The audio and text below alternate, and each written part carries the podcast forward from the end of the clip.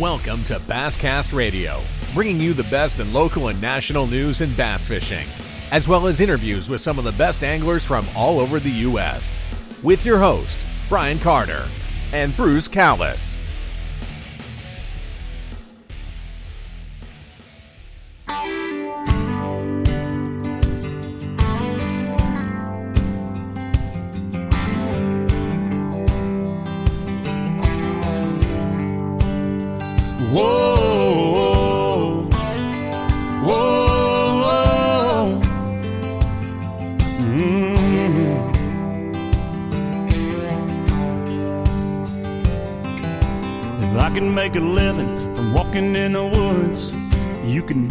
Be sitting pretty good high on a hill, looking at a field downwind. If I can make a nickel off of turning in bass, never worry about the price of gas. I've been wheeling and dealing and sitting there reeling them in. Hunting, fishing, loving every day. That's the prayer that a country boy prays. Thank God made me this way. Hunting and fishing and loving every day. Early in the morning, late in the evening, I'm getting red dirt rich and Flint River paid. Hunting, fishing, and loving every day.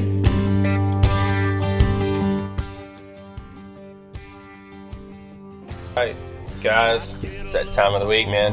Time for another great episode of Bass Cast Radio with my co-host Bruce Callis. What's going on, Bruce? Nothing much, Brian. Just enjoying not having a uh, heat wave. Yeah, it was actually pretty nice today. I think it got to the mid 80s right here in Central Virginia. So, I mean, hey, we'll take that because me and Bruce tell you the last couple of shows, it's been like 90 degrees. That's too crazy. heat index over a hundred. Yeah, we don't need that anymore. No, no, no, no. We Okay. need to get into some fall fishing.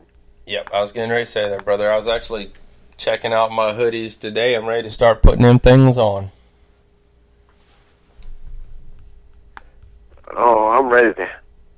I'm not quite for the hoodie. I just want it a little cooler.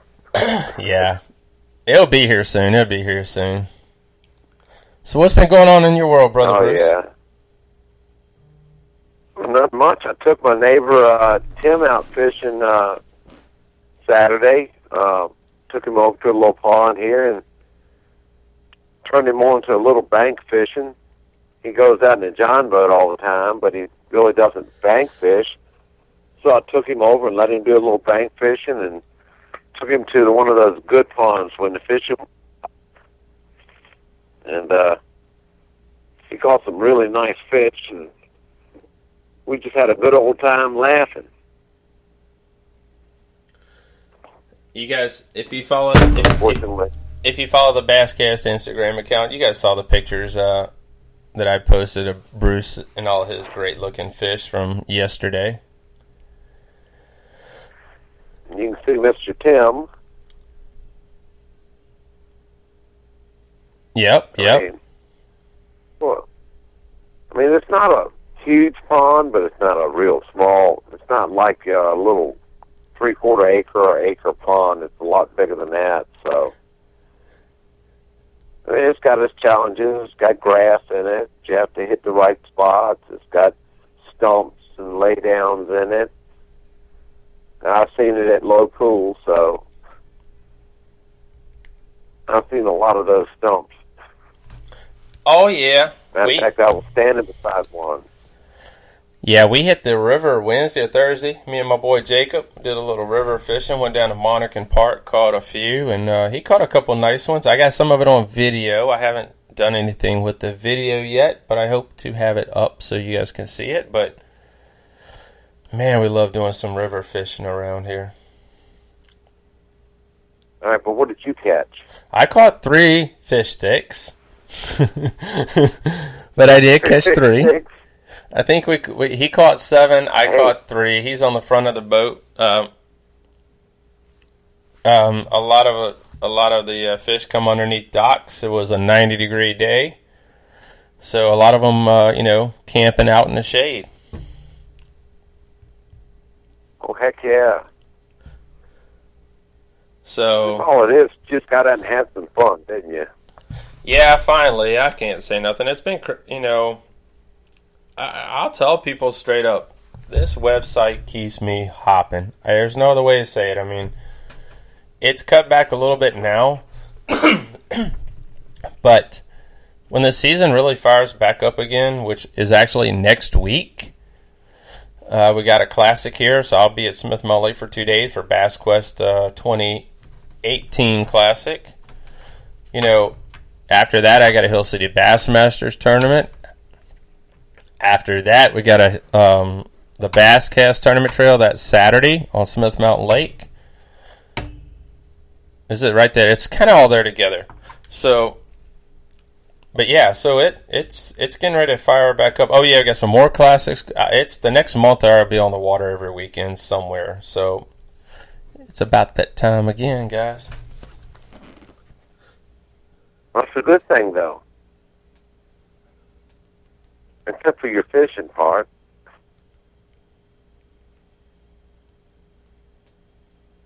Oh yeah. I mean, we all like to get out and have a little fun. That's true. That's true. That's true. That's for sure. All right, guys. Tonight, it's a busy show. Me and Bruce are going to get it rolling. You know, if you guys saw some of my pictures, um, some of you guys know the story. The Forrest Wood Cup is awesome. If you guys ever get a chance to go, it's an awesome event. They put on a great show, they do a great job. I had a rough event, and I was told a lot of other people had a rough event. Now, that is for me personally, my airplane, the air, the whole flying thing. It's the worst trip I've ever taken, and I've been on a plane many, many, many times. But it is what it is. We made it through it. We're back home. Um, this week we had the opportunity to talk to the winner, Clent Davis. We had um, no stranger to the Basscast, uh, Brandon Cobb. And I, I, just threw this one out there. It actually worked out pretty good. Nick Ratliff, he was the gentleman, the college young man who won his opportunity to fish the 2019 Bassmaster Classic and he beat out a gentleman from Charlottesville, Virginia. So that's pretty that's sad he beat out a Virginia boy, but either way, it's pretty cool. Yeah, we'll get to see him there too. Yes, and we will get to see him at the uh, Bassmaster Classic in 2019. I'm so excited already. I love it. I love it. I love it. And uh, we are we are ready, ready, ready to go. We ain't packed, but that's about it. Oh yeah. Um, yeah, I'm ready to go. Oh yeah, guys. Um, before we get it going, we always got to thank our sponsors. Without them, this thing would not be possible. Like we always say, Lynchburg Arms and Indoor Shooting Range, right here in Central Virginia. Conrad Brothers Marine. They are the ho- tournament hosts of Bass Quest. Um, if you're looking to buy a brand new nitro boat, please give them a call. Let them take care of you. They got pontoons, anything to do with the nitro. Um, check out their website for used boats as well. And I don't think they have a, they've got a few, but not a lot of inventory. People are they're still buying them. Uh, bassboatforsale.com. Oh yeah. Bassboat the number four sale.com. Saw the pictures. Me and Josh got to hang out, which is great catching up with Josh because Josh is in Florida and I'm here in Central Virginia, so that was good. Staunton River Outdoors, guys hit the river. Rent want to rent a kayak, want to rent a canoe. Staunton River has got you covered on that. They've got paddles, life jackets, water boxes. They got everything. So check them out. They can be reached at 434 608 2601. They're in Altavista, Virginia. Dick Sporting Goods, Hookfish Performance. You guys have all seen the jerseys that me and Bruce have. Franklin Outdoors, 540 483 5608. Um, check them out. They're at the lake uh, Smith Mount Lake, and then in Franklin County. And uh, that's our sponsors, man. So special thanks to them. Uh, if you'd like to sponsor the Basscast, we're looking. We're already starting on our 2019 budget. What's a budget? I don't know what it is anymore. We just pray everybody pays us, and uh, we can continue to the following year. Wow, hate to say that, but it's been like that some years. So, but things are turning around, so we're happy about that. Oh, definitely. Um, guys, we're gonna play a commercial from uh, one of our sponsors, and then uh, we want to thank Dale Wilson for um, doing our lake reports. Uh, it's great to have Dale back. It's great to have him. He ain't back 100%, but you know what? He's back out there doing what he loves best, and that's the main thing. So, special thanks to Dale Wilson for keeping us up to date. What's taking place on Smith Mountain Lakes? Go ahead. Yeah, and I said, hopefully Christy got everything hooked up so she's listening live now. Awesome. Okay, good. Yeah, tell. Uh, I apologize, guys. I had to restart. Um, I don't use this computer except for nothing but the show, and so I had the battery charging. So I went to plug everything in tonight. It just went to kapooey. So I had to shut it all off and restart it all. And that's the uh, loveliness of the internet. Me and Bruce have dealt with this issue for years. But if anybody wants to donate a couple thousand dollars, we can upgrade really, really fast, right, Bruce? That's right. I mean, We can get it all going good. Yeah, we can get it all going good because it would be another MacBook about a grand, a board mixer board about a couple four or five hundred dollars, a professional microphone four or five hundred dollars. Yeah, for a couple thousand, we can uh, we can uh, turn it, take this thing to the major. I think we're doing good. I ain't worried about all that crap. We got all we need. We're doing it, so we're rocking. We're still doing good though. Yep. All right, guys. I know it's all about it's all about the listeners anyway. That's right. 100% right. All right, guys, we're going to take a quick commercial break, and then we'll be right back with Captain Dale Wilson.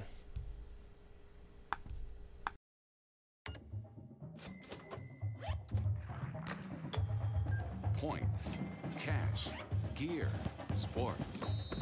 With a Dick scorecard, you earn points on all your purchases and get 3% back in rewards and access to exclusive deals and events. It's simple.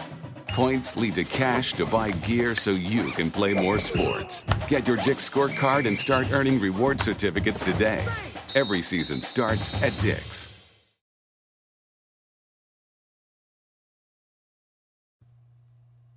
All right, guys, we are back with Captain Dale Wilson. What's going on, brother Dale?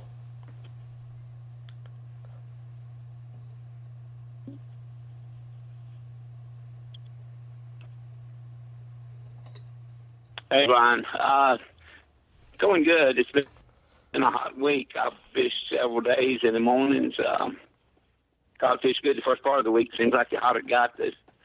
I can find them, but they, not cooperate. Were earlier in the week. The water temperature is back up almost 85 degrees this morning before Wow. we came in, and uh, you know that that's hot for this time of year usually. Days are getting shorter. We had some rain, cooled it off a couple of weeks Mm-hmm. but it's right back where it was before this week. But the fish are still in the patterns. They're deep. Uh, I've got them anywhere from 20 to 80 foot to stripers jigging, and the back are from 12 to 25 plus feet deep. And I've noticed that bait fish been down. Some of the schools, that maybe these new blueback herring that's in here, I'm marking some schools of bait down to 80 foot. Uh, that's more likely the blue herring, and that will probably change the way these fish uh, feed here in the next year. But they did at Buggs Island, probably the same thing here. Your summer technique for bass, uh, uh, big worms, Yep. football head jigs. I catch two pounders or so. You Quite a few around deep dock ledges on the shaky head shot, but uh, not very much going on on top yet. The water's still too hot. Best staying down. Hopefully, we're going up and things will cool off. Get back toward fall here before long. Yeah, I'm ready for these dog days of summer to be over with myself.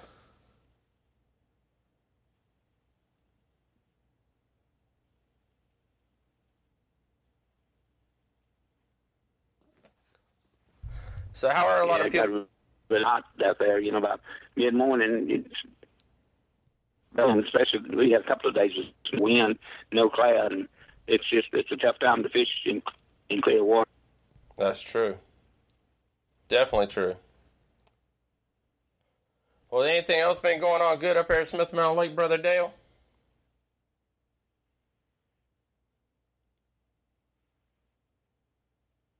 So, you know, yeah, no, like I said, the strike fishing's been pretty good, I found. I've been fishing in one place for about an hour and a half. That's just about unheard of for Oh, the wow. state in one area that, uh, you know, moved Grand into this state there. And we caught like a dozen out of one.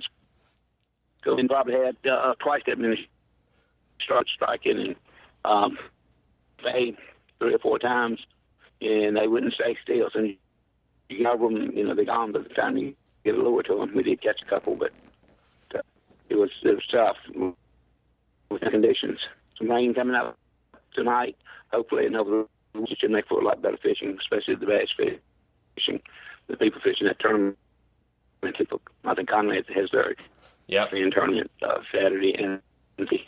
Yep. Coming up next Saturday and Sunday, the Conrad Brothers Classic. So hopefully, like Dale said, it should be some good fishing weather. and We should see some good old bags coming in for this event, even though it is in the end of August.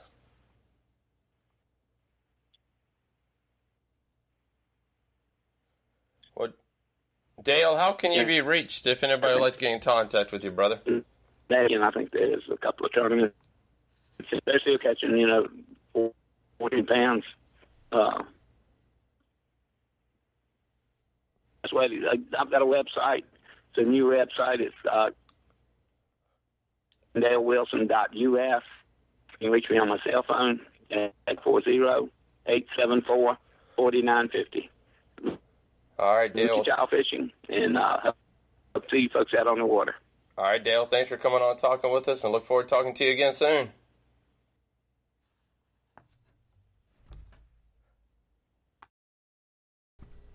All right, guys, man, we appreciate Dale as always coming on talking to us. You know that the if you guys haven't already checked out the Dale Wilson Lake Report, please make sure you go do so. He does one every month.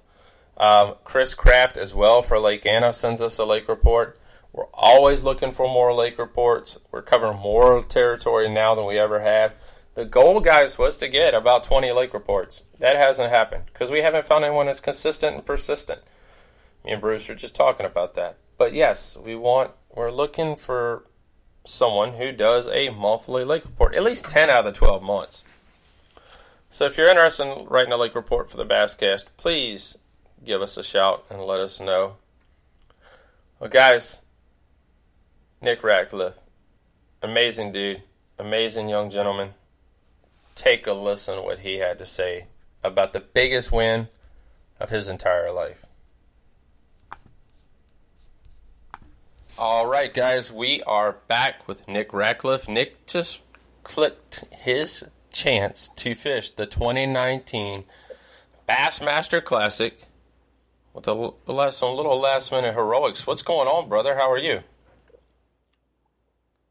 I'm good, sir. How about yourself? I am doing great. It is awesome right here in Central Virginia. It's 90 degrees and couldn't ask for anything any better. So, Nick, let's talk Yeah, about this thing, man. Let let's uh, introduce yourself to everyone and uh, give us a little bit of background about how you got started in bass fishing and uh, how you got to the point you are at today. All right, so um, my name is Nick Ratliff. I'm from Elizabethtown, Kentucky. Um, I am fixing to start my senior year actually next week, next Wednesday, Awesome. at uh, Campbellsville University. Um, as far as my background in fishing, I was kind of raised in a fishing family. My grandparents owned a marine dealership growing up. Um, you know, my grandpa, my grandfather, and my my father took me fishing absolutely every chance they got. Um, I was in a bass boat when I was in diapers still, and honestly, you know, some people will have like their first fish catch and stuff like that. I really don't have that. I, you know, I just know that I was always fishing. Uh, we had a, a place at Kentucky Lake growing up, and I used to, you know, beg to go down there every weekend. So, um, you know, as far as tournament fishing goes, I got started uh, around middle school. Uh, a family friend was more into tournament fishing. My grandfather, you know, had had was done tournament fishing really, Right. And uh, my dad never really got into tournament fishing. We just bass fished together, you know, for fun on the weekends. And so a family friend named John Lance kind of is the one who got me into tournament fishing and started letting me fish a lot of local team tournaments and stuff like that. And then of course that evolved as high school fishing was growing. It's kind of while I was still in high school, so I started a high school team at Elizabethtown High School my sophomore year, and did that as well as you know a lot of different team tournaments around Kentucky until I graduated high school. So. Awesome. All right, so beside let's let's go back. Beside this tournament right here that you won, give us uh, another tournament that you kind of remember. You know, one that kind of, I guess, uh, shaped you into today. I mean, you know, we always have that one big tournament we never will forget. Cash that big check. Um, you know, there's there's a couple that stick out to me. Okay. Uh, the first one is probably, I think it was either 2012 or 2013. Um, in the fall around my house, you know, most of the big uh, team trails are during the spring. Yep. And in the fall is like the bigger money charity tournaments that are guaranteed like two or three thousand dollars to win. And I believe I was like 15 or 16 at the time. And uh, me and John got into uh, it was a charity tournament on Rough River Lake around the house. I think it was two or three grand to win, two twenty five hundred actually. Um, and you know, at that time, he kind of it was his boat, but he would let me call all the shots, run the boat, and everything. And so you know, being 16 years old, fishing against 80, 90 of the best locals around, and we actually won that tournament, and that was kind of like my first big win. And you know, I think I was either a freshman or sophomore in high school, so that that was you know pretty awesome. And a lot of the the people that I looked up to in the local fishing community, you know, them coming up and congratulating me and stuff like that was really cool. That's awesome. And then uh, my senior year of high school, we won the Bradley Roy High School Open on Herrington, and uh, you know that was cool. For one, we got to we got to meet Bradley and all that, and he kind of congratulated us on winning it. We uh, qualified for the Bassmaster High School National Championship uh, my senior year, so that one was pretty big too because it kind of you know it was my biggest win in terms of high school fishing stuff. Right. All right, so let's get into this event, man. Let's let's talk about this. Let's uh let's start it off at practice. Now, it was just it was four of you guys, four guys vying for one place. Uh, let's let's talk about your practice, man. How'd it go? Uh, well, we got one day of practice Okay. from safe light until 5:30.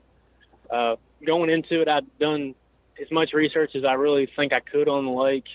Uh, I knew that 14, 15 pounds was a really, really big bag on the lake. You know, from what I could see, and uh, I knew that it was mainly going to be a smallmouth lake. You know, there was a few largemouth mixed in, but you know, just going off tournament results and pictures I saw from tournaments online and stuff like that, that the 90 to 95 percent of what's weighed there is smallmouth. Okay. Um, so you know, when we started practice wise, I kind of I ran around the lake. You know, I, I made a good lap lap or so around the lake. The end that I thought would set up best for smallmouths at the dam end, and got a feel for things. I finally sat down and started fishing, and I pulled up on a shallow point, uh, and I started throwing like a 110 size whopper plopper over top of some of the shallow rocks and stuff that I actually ended up fishing during the tournament. I had a couple blow ups on it. Uh, but I really didn't think anything of it. And from there, I ran the bank for an hour or so that morning and didn't catch any. And I actually went out deep for the better part of the majority of the middle part of the day and struggled really, really bad. I caught uh, one keeper smallmouth, I think. And so towards the end of the afternoon or middle part of the afternoon, we had about three or four hours left. I, uh, I actually pulled up on the bank that I eventually kind of was my main stretch or main area and the sun was out in practice, and I could actually see like a rock shelf coming off. It was a steep channel bank um, with a rock shelf on it, and I, I picked up a wacky rig Senko and threw it up there. And like my first cast, I caught one of the. If you're watching live, if anyone was watching live, I caught one of like the five or six inchers that I was catching a lot of. Mm-hmm. And then my I took it off the very next cast. I caught like a three and a half pounder. Oh wow. So you know, from there, I kind of I knew a three and a half pounder was a pretty big fish for that lake, and so versus you know running down that stretch and seeing what I could catch or trying to shake bites off, I knew you know throwing that wacky rig, I really wasn't going to be able to shake them off if they bit. So uh, I made the decision to pull the trail motor up and just kind of run around the lake and look for more areas to set up like it.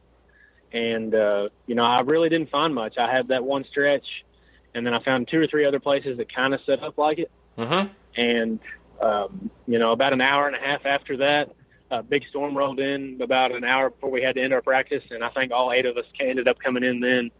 Um, you know, not wanting to risk it with the storm and everything.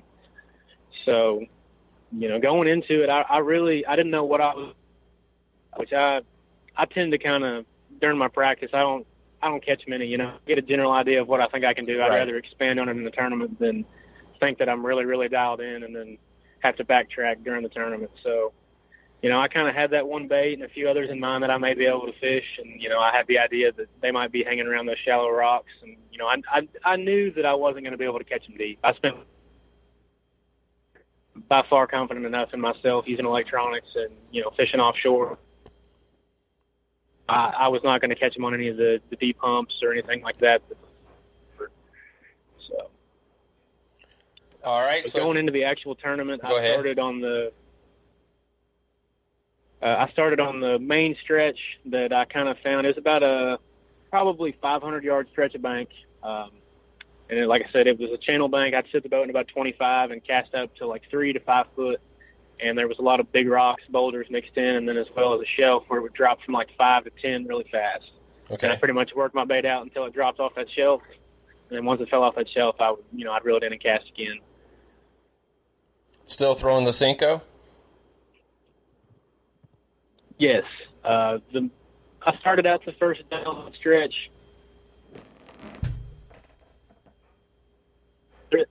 Um, and you know, I, I zipped through it and only only really through the Senko, and I think I caught uh, my limit uh, by the end of that stretch. And from there, I kind of just went fishing. Um, I actually, right after our halftime, I took off and found another area that I didn't look at in practice. It looked like it set up right, and I fished almost the entire way down that bank. And uh, I got to almost the very end of it, and I caught like a 110, which helped me at the time, and then I caught a 215. And so from there, I think I had 11 and a half. And from my practice, I thought that was, you know, a pretty good bag. So I decided to try to go find a little something that was back up. And, and so I went up towards the dam and picked up what, what ended up being my backup bait, which was uh, three and a half inch dry creek smoke colored tube, um, rigged stupid style with a secret lures uh, stupid tube jig head. Mm-hmm. And what I was doing with it was kind of, you know, I, I would let it fall on a real slack line and then, you know, just kind of bounce it and hop it off the rocks, that little bit deeper shelf that I couldn't get to with that weightless wacky rig, of course. Uh, but, and actually what ended up happening was the second day, the wind blew really, really hard onto my main stretch. And I think I only caught one off of it with the wacky rig.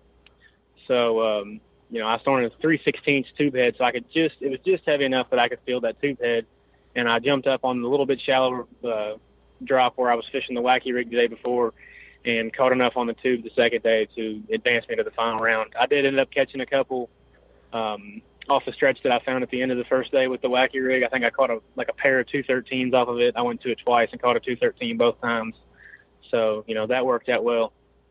But uh, going into the final day, I really I didn't know how much I'd lean on my fish, and I, I really didn't know what I could catch. You Right. know, I, I kind of I had a general idea that they were replenishing because I was catching a lot of my fish off the same.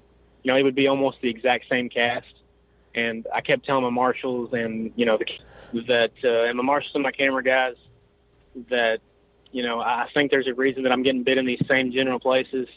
And I knew if I could uh, get some sunlight, that I could probably see some rocks or a little irregularity in that shelf that uh, you know I couldn't see before, and you know hopefully be able to make a little bit more pinpoint cast versus just fishing down the bank, especially Right. with that wacky rig because I had to fish it really slow to let it fall off that shelf. Mm-hmm. Um, so the final day, I kind of saw in the forecast that I was going to get what I was hoping for, and um, so I, I made the decision to start on the same stretch that I started on the past two days because the first probably 250 yards of it I hadn't really fished that hard. You know, the second 250 yards was a little bit more wind protected, so I, I fished it pretty hard the second day.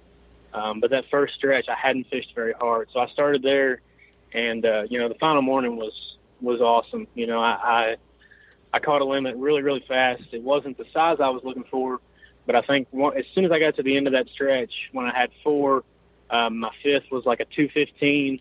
I turned around, you know, unhooked it, and fired my wacky rig back in there. And as soon as it hit the water, you know, it took off again, and I think I caught like a two, two ten or something like that. Another heavy two pounder, which was a you know a big fish this week. Yeah. And you know, from there, we actually had that uh, storm delay, so Yep. our halftime break was an hour early.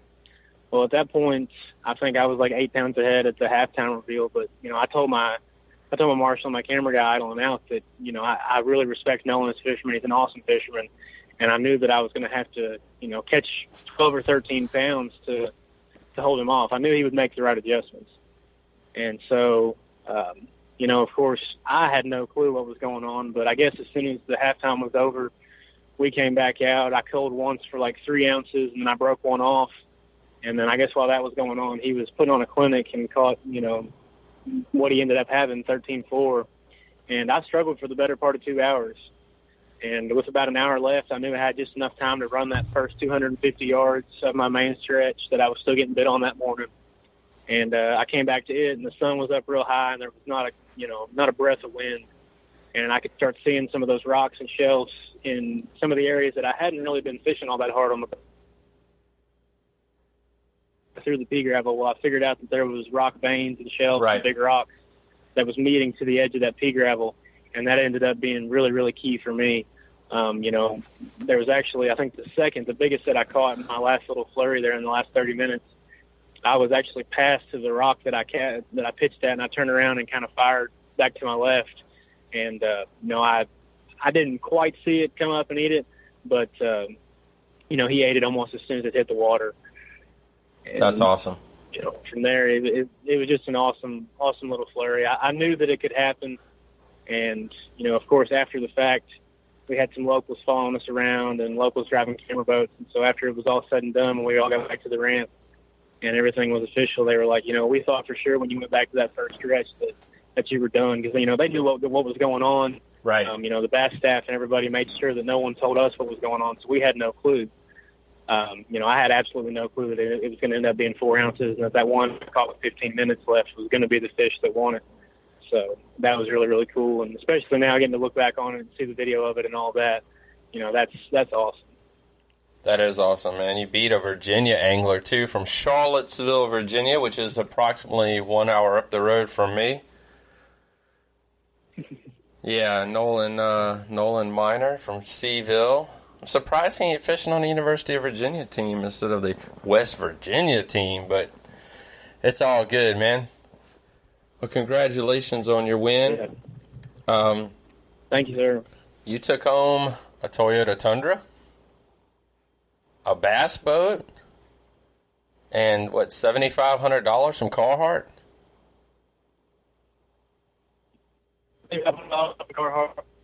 That is awesome. Tundra and a Nitro Z20 wrapped up with our school colors and you know some of some of the sponsors for the year and everything. And I'll get to get to use it next year in the Classic and while I fish the Bassmaster Opens and hopefully while I fish some of the college tournaments as well, um, if the schedule allows. So That's awesome. So looking so looking back on the event now, you know, it I know we spoke earlier. I know it's that's it's huge. I mean, I want a new Tundra. Good gosh. but um taken away from the event, what what's something that you learned from this event, man? You, that'll, you know, take away for a long, long time that you could share with others. Um, you know, really, as far as on the fishing standpoint, is you know, trust your gut. Um, you know, throughout the week, that's what I did. I, I, I easily could have went and tried to force something that I knew wasn't happening, but I knew I was around the right fish, and I said it several times on live that you know I'm just going to keep my head down and keep grinding, and uh, you know that's what I did, and it ended up working out. And then the other thing is just, you know, for me, um, is trusting the Lord. You know, throughout the week, several times on live, you know, I put, I put my faith out there and and said that you know it, it's up to him, and if it's meant to be, it'll it'll it'll happen. And That's true. You know that that last flurry was was truly awesome and truly blessed. I mean, I, I can't say anything else about it. It was, I knew when it was going on that there was a reason I was catching those fish and getting Right. those bites, and so I, I knew I was trying so hard to get him in the boat because I, I just knew that you know he he had made a flurry and I was behind and I needed those fish to win. So That's awesome. Again, congratulations on your win. Thank you for coming on and talking to us. You know, um, we always give everybody an opportunity right here at the end to thank their uh, sponsors. Um, give a shout out to them, and then uh, without them, you know, it's not possible, really. Yeah, um, you know, we our school program is you know backs us. We're on scholarship to Campbellsville to fish, and uh, you know the school does so much for us. Our coach Pete, Pete Hedgebeth, um, as well as some of our sponsors. You know, our local sponsors in Campbellsville and Taylor County. Um, then for me, of course, uh, Renegade Marine, the the big bright yellow wrapped Renegade boat that you see is actually not my boat. Um, you know, after Tenkiller, I went down to Renegade and uh, Sherbert Van Meter, the owner, said, you know, I want to do something for you. I'm going to put you in this. It was a Ranger Z521C, Ooh, and uh, you know, he he got it wrapped for me and everything, and so that was that was really awesome. And uh, let me use it for the, use it for this tournament, and then uh, Land Big Fish Tackle. They uh, they helped us a lot. They gave me and uh, my partner Bradley Donegan both a uh, a little bit of spending money to have before we went out there to Kansas that's awesome. you know, just to just help us offset the costs of some baits and stuff. And then, and finally, you know, Dwayne Wilson with Dixie Custom Rods. Uh, that's kind of he's done a lot for both of us this year, rod wise. You know, it's it's awesome to have somebody that can build rods to your specs and what you're wanting. You know, I, the the rod I was using for that wacky rig was actually a seven four medium heavy, which is a lot more rod than most people would throw uh, a wacky rig on. But That's it's, true. Uh, it's a moderate action, so um, you know, you could tell that it was loading up really far down the rod. So it's a moderate action. And for me, I've used it, you know, for the majority of this year for a wacky rig and a Neko rig, and it is an absolutely awesome rod for it. And especially for, you know, those smallmouth, I just felt like I had a lot more control over the fish than I would have, you know, with the traditional like seven foot medium. So, you know, that's that's the people that have helped me get here. So I, just, Uh, I want to always thank them. And then of course my parents and all my family for being there. Cool. That wacky rig. You never told us what it was, man. Who made your wacky? Um, I was throwing a four-inch green pumpkin Yamamoto Senko. Okay. Um, you know, as far as shallow smallmouth goes, that is, you know, candy for smallmouth in less than six, eight, you know, eight to ten foot of water. Um, I was throwing it on the VMC Neko hook. You know, it's in my opinion, um, you know, with a wacky rig, that Neko hook is is really really hard to beat. You know, I obviously I have no affiliation to VMC whatsoever, but it is the best hook on the market in my opinion for a wacky rig and uh, you know that's that was that was my setup. I was throwing it on ten pound uh, Power Pro braid mainline with an eight pound Seaguar AbrazX fluorocarbon leader. So All right. Well, if, if people want to follow you, where can you be found, brother? uh, you can find me on Facebook at uh, Nick Ratliff, um, and then on Instagram at Nick Ratliff with four F's at the end, no space or anything. Okay. Well, brother, man, we we appreciate you coming on talking to us. Congratulations on your win. I will see you at the 2019 Bassmaster Classic. Our room's already booked. We are ready to go, and uh, look forward to seeing you and look forward to meeting you. Thank you, sir. Thank you.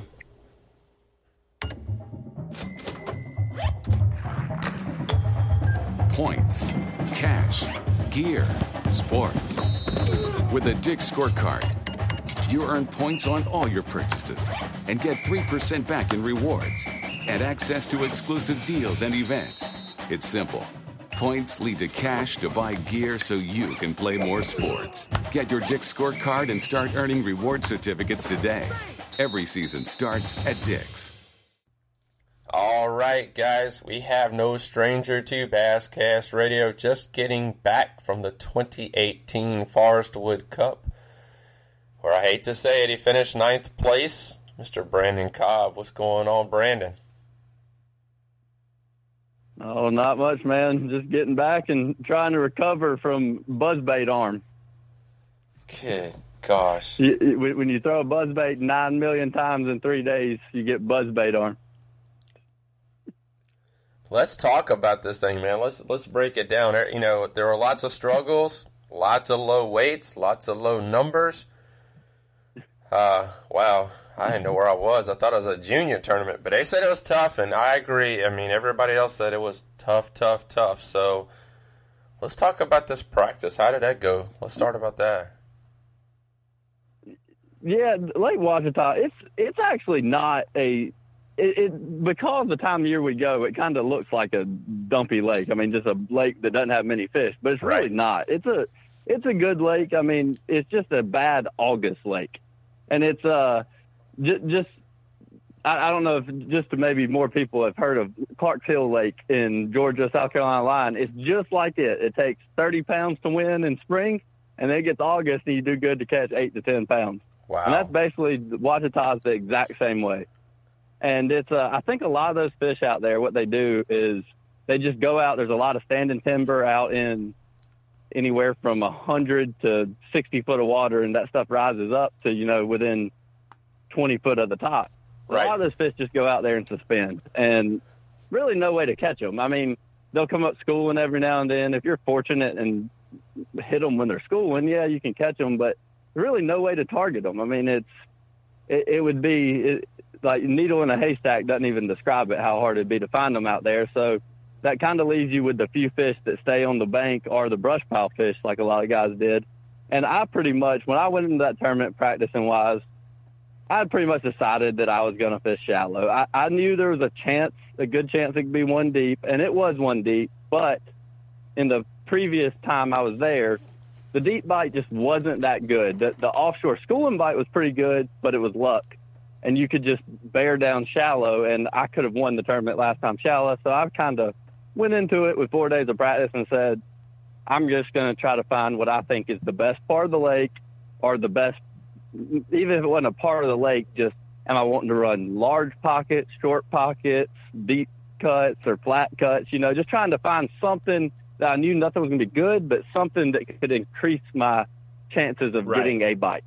And after four days of practice, unfortunately, I didn't ever really figure out anything that was that much better. I thought I'd figured the better part of the lake out, but it also turned out to be one of the worst boat boat traffic sections of the lake, and I actually never caught a fish in that arm.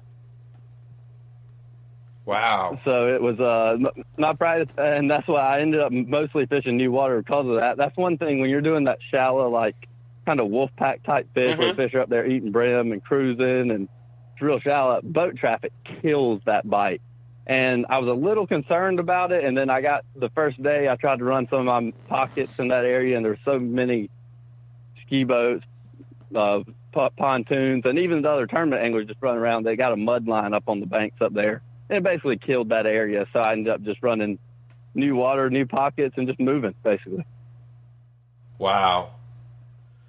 So it's pretty. even with the big tournament going on, it was pretty rough out there. That's pretty sad. Yeah, it, it was. But but it uh I mean the shallow bite was definitely I, I believe this year the shallow bite was much worse than the previous times we've been there. I, I know you were out there the last time we were in 15 and in, in 15 there was a lot more grass shallow. There was more grass in the lake this time, but less grass shallow actually Okay. on the bank.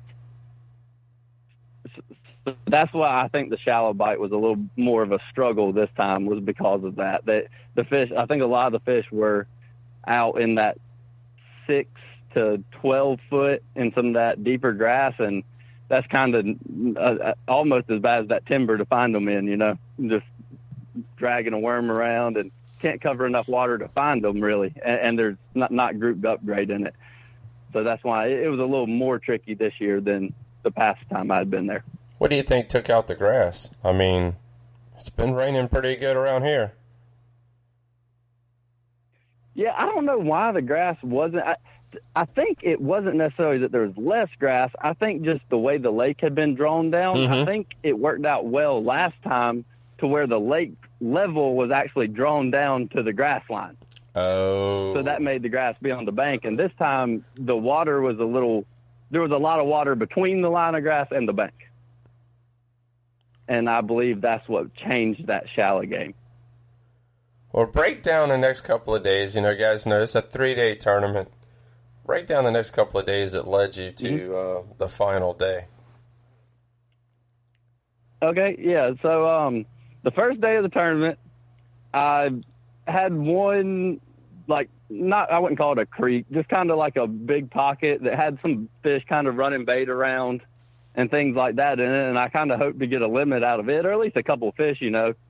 And I went in there, and it was there was some fish running bait around, but actually I was only able to catch two of them, and uh, it was a struggle really in there. And I, I spent really too long. I spent about two two and a half hours because there were some fish running bait Right. here and there, and it's kind of those things you chase them over here, they go down, and then you get over there, and then they come back where you were. And I spent too long chasing them around. And that second day, and, and well, that day later on, I ended up left there with two fish and just started running pockets. I mean, run as many as I could. I'd fish a deep pocket and then a flat pocket, and I was trying to find pockets that were not affected by the boat waves. Was my Okay. main target that day. I was just I was looking for pockets that kind of made a hook in them or something that where the people running up and down the main lake, their waves weren't beating up on those fish Right. And uh, I was able to catch three more bass that day. And it, it was a grind, but I think I had five bites the first day. And I caught the next three on buzzbait, caught two that morning schooling on a Yo-Zuri pencil, just just chasing them around is all it was. I mean, nothing nothing special, just waiting for one to come up.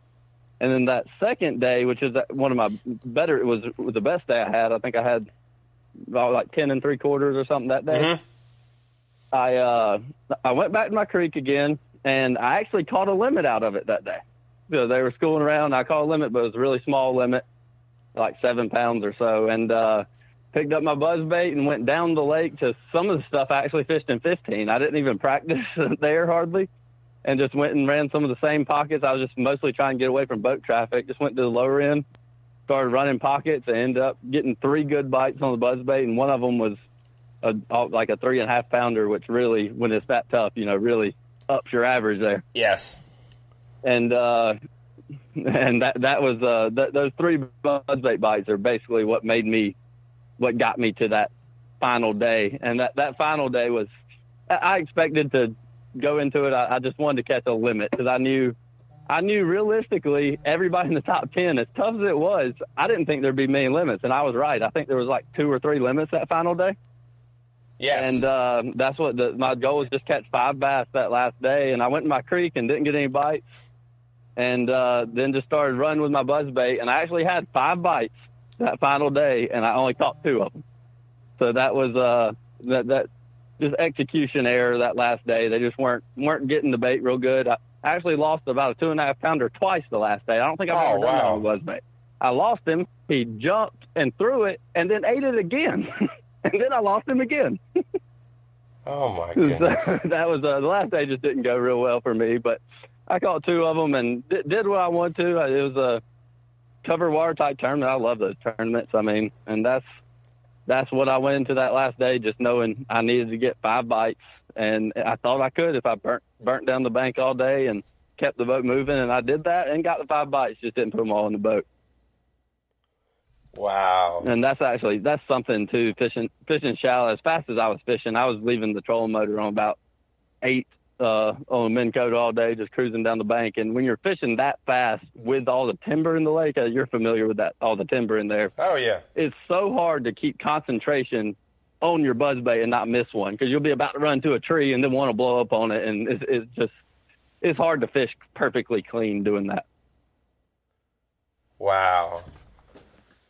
But, Well, guys, he- he- yeah, it was a he it was just one of those tournaments that was a grind. He did take a take home a little bit of money, guys, which helped pay some bills and uh, you know get him through the winter time. What's the rest of 2018 looking like for you? Do you have any more tournaments, or are you done for the year? Um, I'm done for the year. I didn't fish any any uh, Costas or anything to have any fall tournaments, so I'm I'm done with tournaments this year. I'll be working some tackle shows, and I'm actually going to make a trip uh, to China this year. Oh and wow! uh, the last week is the end of September. Uh, yeah, I'll be heading to China. My my one of my main sponsors, Ark Rods. I've been working with them for about two years, and I'm going over over to China to kind of work on some new products and everything over there. So a cool trip and get to see get to see some stuff I've never seen before. That's pretty awesome, right there. That's good. You're gonna have to tell us all about that. See how it goes. Hey, uh, are you gonna be posting any pictures on your social media account while you're in China? Yeah, that's gonna be. I definitely will. I will. Uh, I'll be posting pictures on it, as Facebook as well as Instagram, and we've actually we've got a media guy coming with Ark Rods there and kind of document some of the trips. So we'll probably have a pretty good video up of uh, of uh, the trip over there. All right, tell everybody your social media account so they can find you, brother.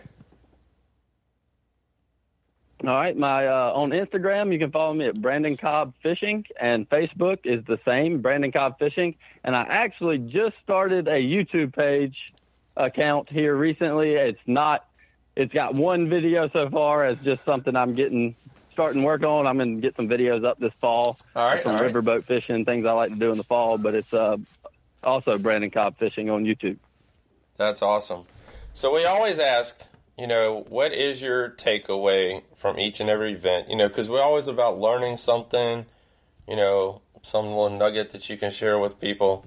What was your takeaway from the uh, 2018 Forrest Wood Cup?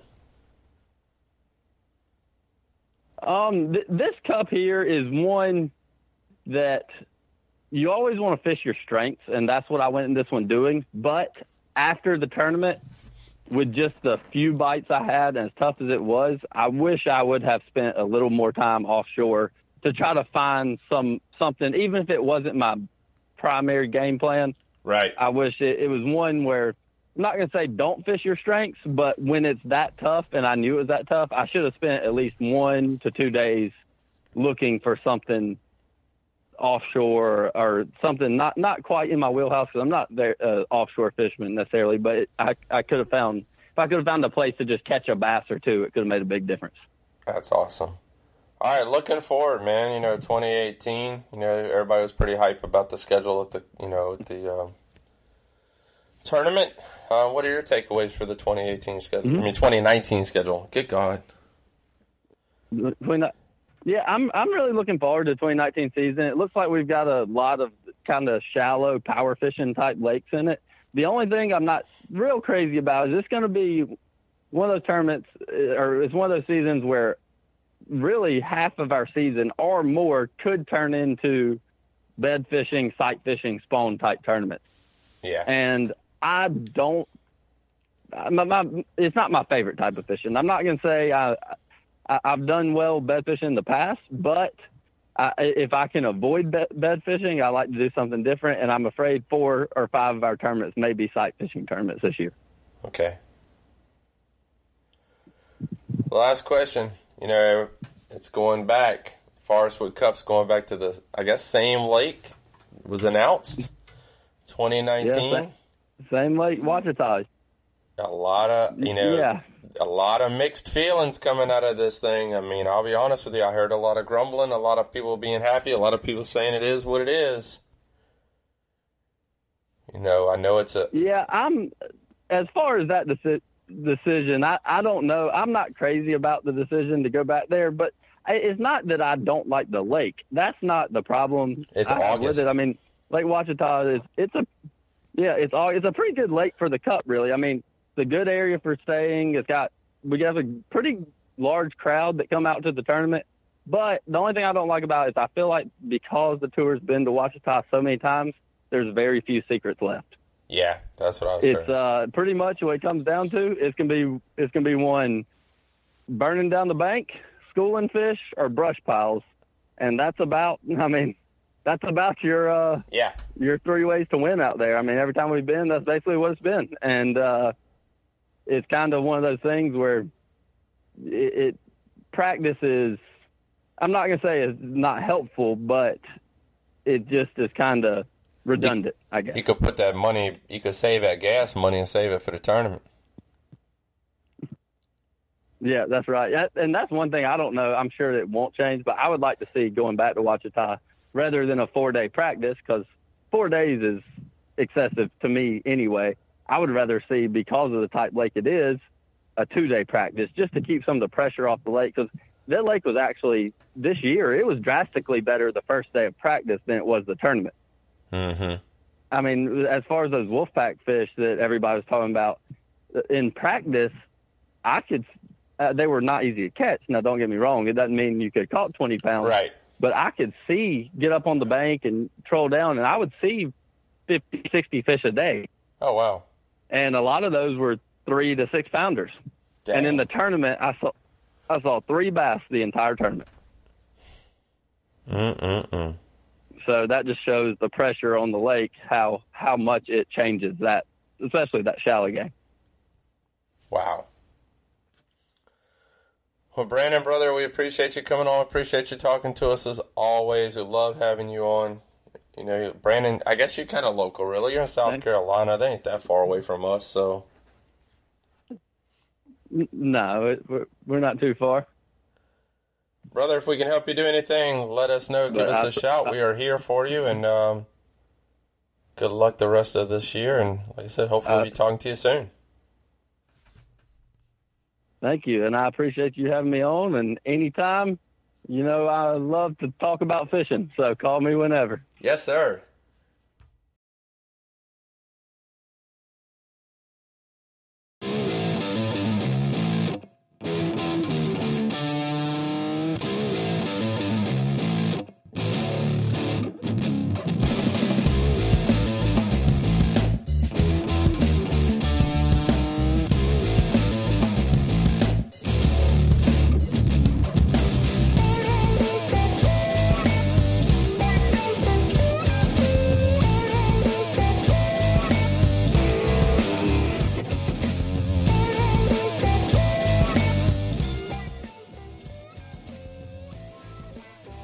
Right, guys, we are back with the 2018 Forrest Wood Cup winner, Mr. Clent Davis. What's going on, brother?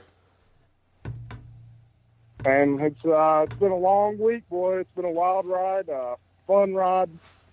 Uh, just you know, just overwhelmed by all the people that have reached out to me, and I, you know, I, I couldn't be couldn't be more thankful. It's just it's just an awesome deal, and it's uh, it's just getting started.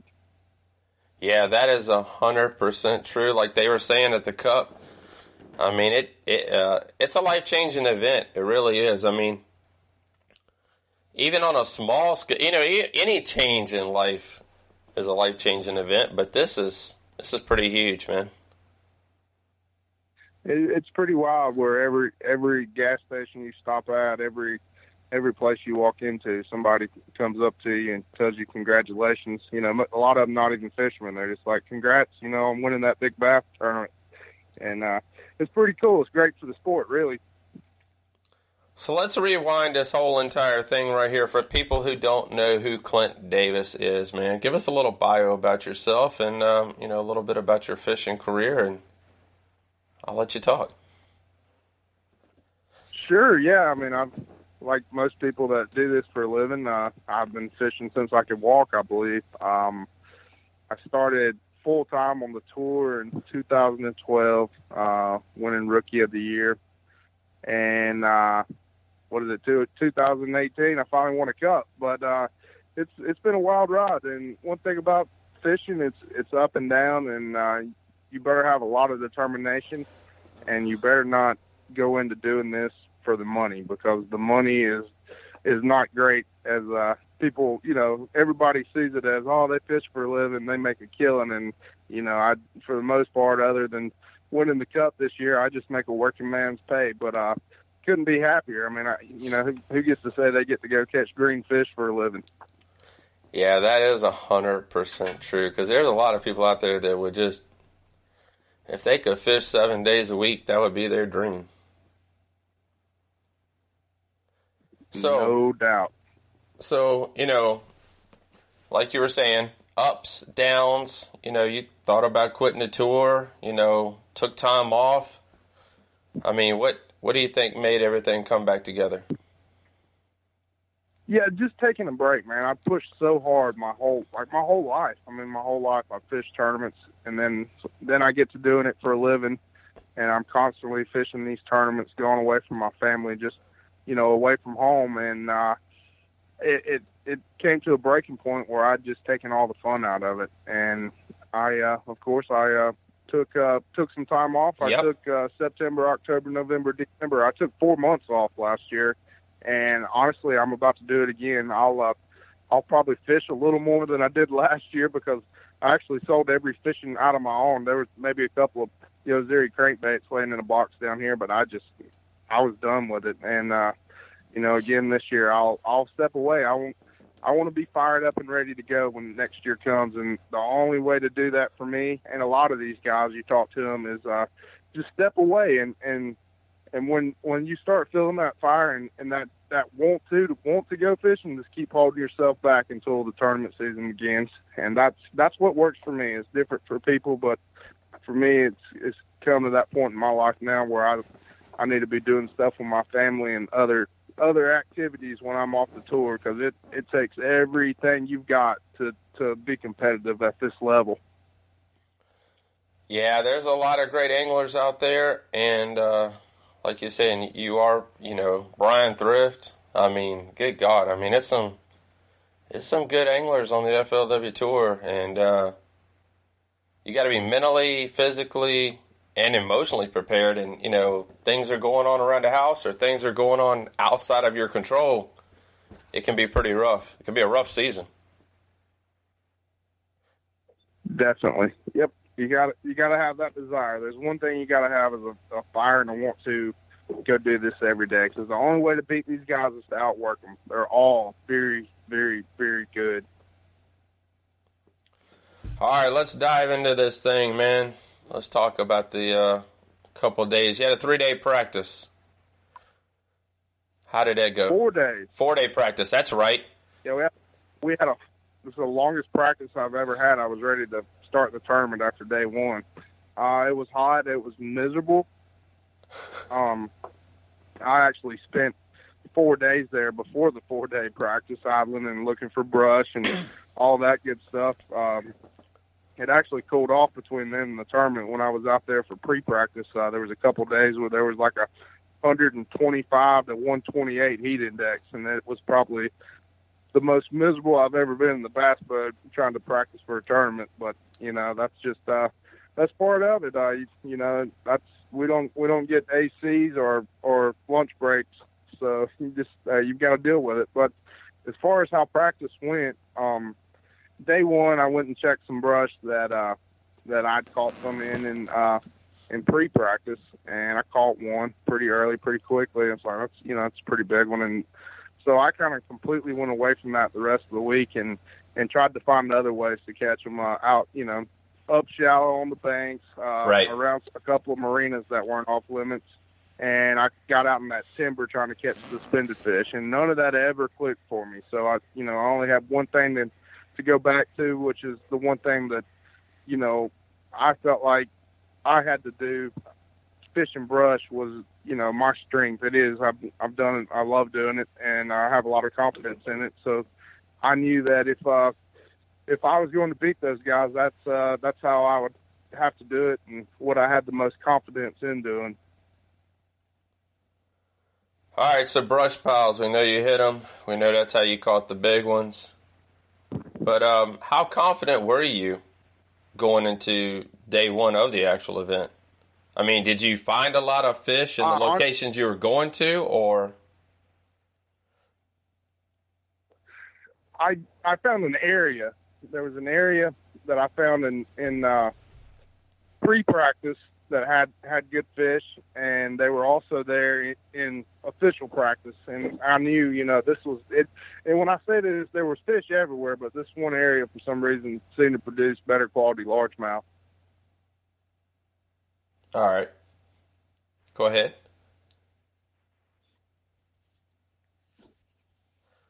All right, so you know, going into first couple of days, you know, we saw saw the weights were really really low. What do you think was the reason behind that? Uh, those fish feed, uh, you know, mainly at nighttime, that time of the year, and um, I mean they just they shut down during uh, during the day. I um, you know, I, I had like a three hour window every morning where I could catch a couple of good ones. And once uh, once that was up, it was just a matter of grinding out your last few fish to fill out the limit. Yeah, like you're saying, it. You know, I've talked. I had an opportunity to speak to a couple other anglers, and you know, they were all saying it was really, really tough. And you know, we have the same problem here. It's it's August, water temperature. I don't know, probably like 80, 85 degrees. I mean, yes, it it was uh it was pushing pushing ninety there. Oh wow! So we had lockjaw. Yeah, it, it was. Yes, one hundred percent. What do you? I mean, I uh, I know I'm going to get off on topic here a little bit, but the tournament they're going back there again next year, same time, same location. I mean, are the expectations any better? I mean, I know I've heard that the lake does produce big fish, you know, during the spring, the summer, I mean, spring and the fall, like every other lake in the United States does. But why August? Why there? Yeah, it's like they uh, they punish us for uh, doing well throughout the season. what it seems like. Yeah, it'll it'll be the same next year. The weights have never been ever been good. So and, and they won't be uh, they won't be next year. It's just it's August. It's fishing Lake Ouachita, and it'll be tough again. All right. Question then: If you had a lake, I know they still want to do it in the same location. What lake would you pick in that area? Oh, it would definitely be like in in that area, or yeah, in that area here at my house in that area because they uh, want to well, do it in Arkansas. Which, we could, we could, yeah, we can switch back to Lake Hamilton. You know, I actually stayed on Lake Hamilton last week uh, to travel to Lake Ouachita. It's right there beside it, and I mean that would, you know, it's actually closer to the weigh-in. So, and nobody's fished there. I think was it George Cochran that won there back in the late '90s, maybe. Right. So yeah, I mean we haven't been there in years, and it, would be a it'd be a fresh place. All right, so you know we're talking about the small bags, the four days of practice. Do you think those four days might have had a difference in the tournament? You think that might have had a difference in the weights being a little bit heavier?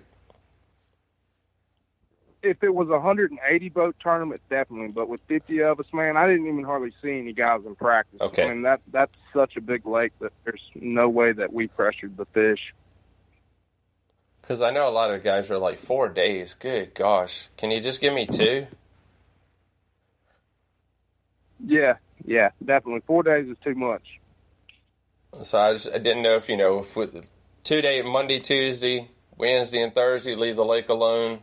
Nobody on the lake. Friday, Saturday, and Sunday, boom, we crown the champions. So, all right. So the first two days, everybody, not everybody, a lot of guys are pretty consistent. A few, a few five fish limits, um, seven, eight pound bags, a few big bags. But your final day was a kicker. What do you think changed the final day? I know the weather changed the final day. We had some rain. We had some overcast. Uh, honestly, nothing changed for me. I had those bites every day, and I lost them. And, you know, and okay. I was just I was so tore up after the sec after the second day. I'd lost three fish over three pounds the second day, and I, I was tore up. I was like, man, I'm going to miss the cup, and I've just, you know, and I or missed the final day, and I've literally cost myself a chance at winning this thing. So when I squeaked in, I was like, I got a chance tomorrow, and, and everything that bid, I put in the live well that that was the only difference between days one, two, and the final days that I actually caught everything that bit. Wow. Consistency, that's the key. Yeah, yeah, thank goodness the weights were so terrible. I only needed one day. this is, I don't know, I believe what they said. This is the first time anyone's come from 10th place to win it. Yeah, that was the that was what they said. I mean, usually tournaments are out of reach for tenth place guys by that you know by after three days, and the weights were again were so tight and so terrible that it you know it never was.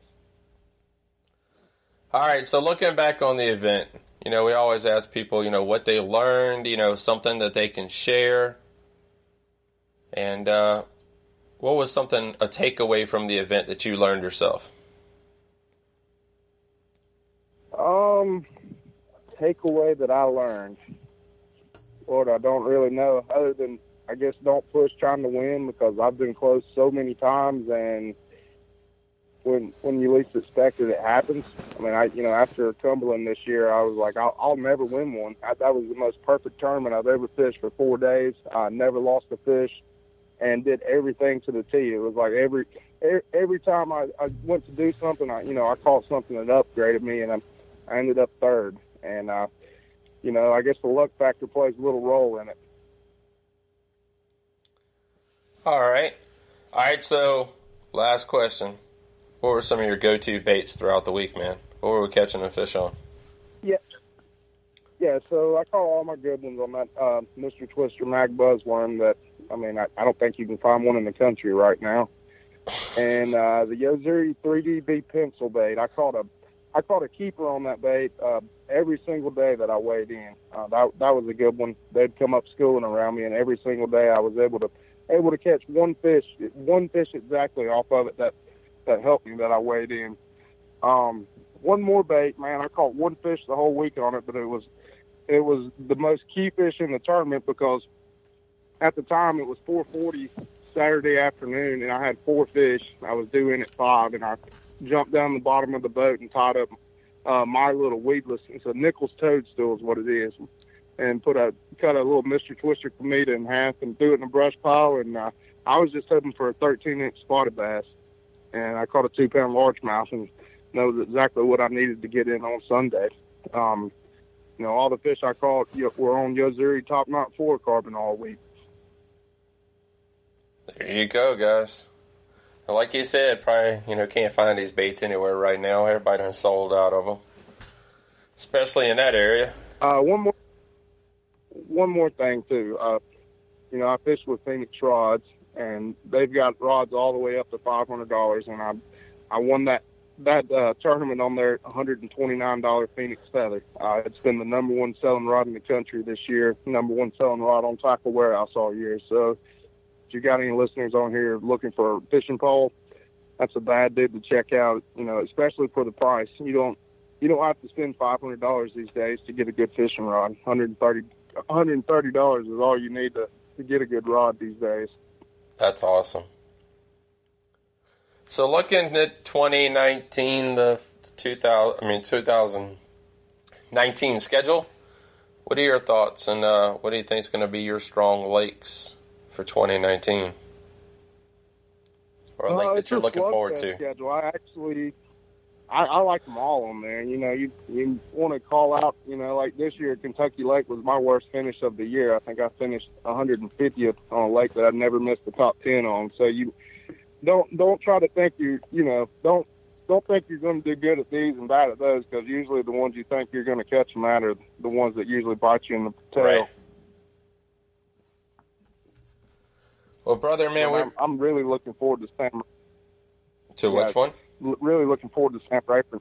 Sam Rayburn in January. Um, and there's a lot of 40 pound bags that get weighed in there that time of the year. So it'll probably be the highest weight tournament of the year. Awesome. Well, Clent, thank you for coming on. Appreciate you sitting down talking to us. I know you're a very, very busy man. Your social media accounts, man. How can people how can people follow you?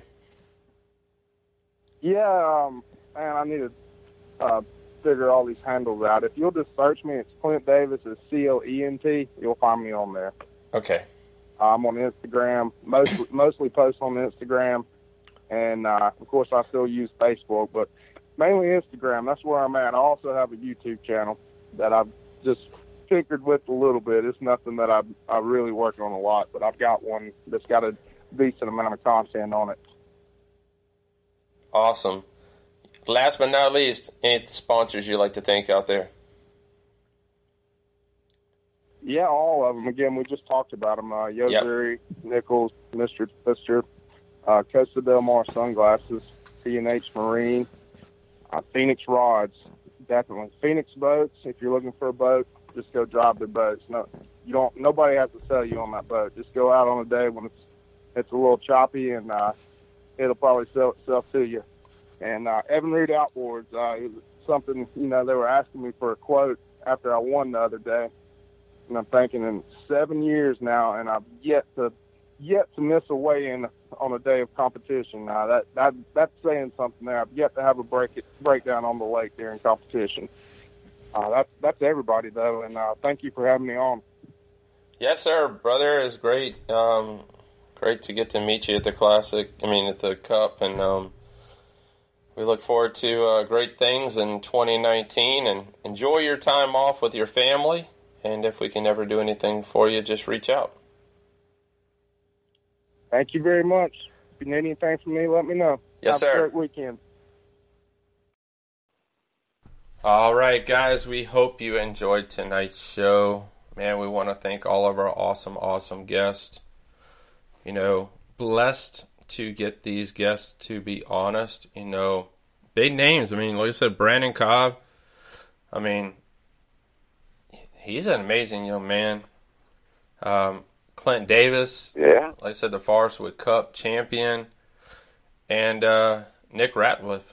And what he's going to do at the uh, Bassmaster Classic and you know his college career and where it's going to take him from there. So, thank you to everybody that came on tonight. Oh, definitely. Thank you. Um, you know, you guys always hear and Bruce say, "We couldn't do it without our sponsors." You know, I want to thank Lynchburg Arms and Indoor Shooting Range right here in Central Virginia, right off of uh, 460. You know, you guys share my. If you're following me on Instagram, the Basscast itself on Instagram, you see the posts that we do and the stories and some of the great stuff he has there. Conrad Brothers Marine, looking to buy your very first nitro boat or a used nitro boat, give Conrad Brothers Marine a call. And, you know, I know they're going to want to say this. Thank you to everyone that fished the Bass Quest Tournament Trail in 2018. Um, they have not put together a schedule for 2019. Things are still up in the air regarding that. I know they're going to do a couple special events. But as of right now, there is no Conrad Brothers Bass Quest Tournament Trail for 2019. BassBoatForSale.com. Looking to buy a boat or sell a boat. Do it all right on Bassboat, the number four, sale.com. Staunton River Outdoors. Looking to rent a kayak, a canoe. They got guns, they got ammo. If they ain't got it, they can get it for you. Awesome little store in a small little town. They got it all there, though. They looking to expand, I hope, in the next year, and it's going to be pretty freaking cool. So, Dick Sporting Goods, they are our sponsor of our Lunker Challenge for the Basscast Tournament Trail. Hookfish Performance, you guys seen the jerseys. If you're not playing our giveaways, you're losing money because we've been giving away a jersey each and every month. Tell them, Bruce. Oh yeah, man. You, can be s- at home sleeping in them things. That's right, Bruce. Ain't no lie. You can sleep in them. They're that freaking comfortable. Franklin Outdoors Franklin County, Virginia, as well as at Smith Mountain Lake. They can be reached at oh, 540 483 5608. Franklin Outdoors.online. So check them out. Thank you to them sponsoring the Bass Cast in 2018. And again, guys, we're looking for sponsors for 2019. Love to sponsor us. We'd love to sit down and talk to you. So thank you, thank you, thank you to everyone. And uh, I hope you guys enjoyed tonight's show. And uh, we look forward to being back in two weeks. Yeah, and definitely thank all the all the listeners because you know without y'all we wouldn't be doing this. There you go. Yeah, and remember, do yourself a favor, take a kid fishing, That's make right. a memory to last a lifetime. That's right. And don't forget to wear your life jackets. I don't care. Don't go stingy on a life jacket. You guys heard me say this many, many times. Do not buy a twenty dollar life jacket. Do you think your life is worth more than twenty bucks? If you can buy that bass boat, if you can buy that canoe, that kayak, drop a little money and buy something nice. I mean, yeah, you can get them for like thirty, forty dollars, and they're real nice. Yep. So I mean, the, And don't buy that orange one. No, I mean they're that's what I- nice to have in the boat. They, They're- they pass the test, but Just like Bruce said, man, the orange one is nobody wants to wear them. No, the I have an orange one here. The orange one is an emergency life jacket. That is it. My green life jacket. It was a hundred dollars. I'll be honest, but I it feels like I'm wearing a jacket. It doesn't feel like a life jacket. It stays in my truck twenty four seven until wintertime when I don't fish anymore. So anytime I want to go out with a friend, go out on a boat, or do some recording, I have a life jacket. So please, like Bruce said, spend forty to hundred bucks. I mean, if you got the money to buy a sixty thousand dollar bass boat, I think you got the money to buy a life jacket. Oh yeah. All right, guys. We'll hope you guys. I mean, don't depend on somebody else to have one. That's right. All right, guys. Hope you Just like enjoyed. Brian, don't depend on somebody else. That's right. That's true. True. All right, guys. We hope you enjoyed tonight's show. We'll see you guys in two weeks. If you'd like to be on the show, please DM us through social media. We would love to have you on the show. So have a great night, everybody. Good night, everybody. You've been listening to Bass Cast Radio, the best in local and national bass fishing. For more episodes, go to Spreaker.com slash Basscast Radio or like us on Facebook at Facebook.com slash Basscast Radio and follow us on Twitter at Basscast News.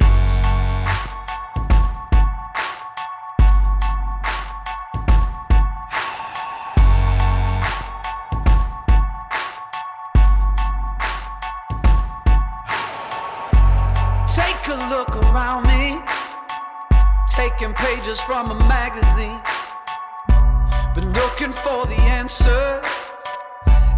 since we were 17. You know, the truth can be a weapon to fight this world of ill intentions. A new answer to the same question How many times will you learn the same lesson? I think they got